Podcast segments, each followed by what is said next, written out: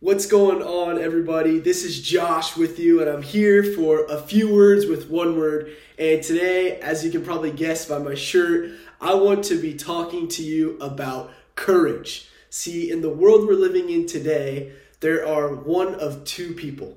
There are people who shrink in fear, and there are people who walk with courage. You might be saying, "What, Josh? That's not anything new today," and you're exactly right. It's nothing new today, but there is a particular piece of that is new today. See, today, the word I want to talk about is conversations, having uncomfortable conversations.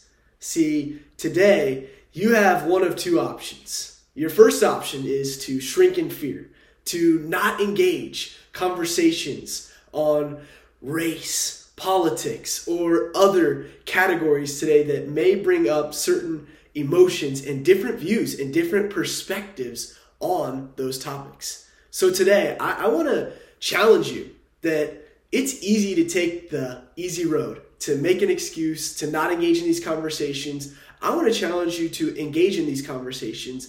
And the missing ingredient in your life, maybe you've wanted to have these conversations, or maybe you actually have wanted to avoid these conversations, and now you're being challenged by me right now to live with courage, to embrace the word courage, because courage can be the bridge in the gap between you and these conversations. I want to challenge you to engage yourself in these conversations. See, it's so easy to go throughout our lives and have our viewpoints of the world unchallenged. See, you don't have to go into these conversations and walk out differently and have your whole mindset change and your view on all these things change. But as Christians, we are called to engage in these conversations. We are called to listen before we speak. So if you're wondering why your neighbor, your coworker, your friend will never listen to your point of view or will never listen to you when you want to share about your faith, I want to ask you the question today: have you ever listened to their point of view? Have you ever heard their story? Have you ever listened to their perspective on certain ideas or issues or their view of the world? So I want to challenge you that having genuine relationships with each other, having genuine conversations, it takes courage. It's easy to want to shrink away from that. And I totally get it. I'm with you. There are some days where I want nothing to do with challenging and difficult conversations.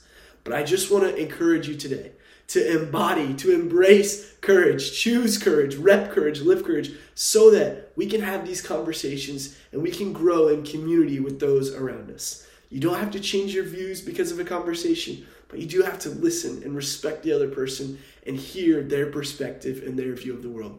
Today, choose courage. Choose to have courageous conversations. Say no to fear. Say no to going through life unchallenged and unfazed by other people's viewpoints of the world. Get to know your neighbor. Get to know your coworker. Get to know your family members better and well. Today, choose courage, rep courage, live courage. Love you guys. You can do it. I'm only saying these things because I believe in you and that you can do it. And I'm only saying these things because I need to get better at them too. So I hope you guys will choose it, rep it, and live it. Have a great day.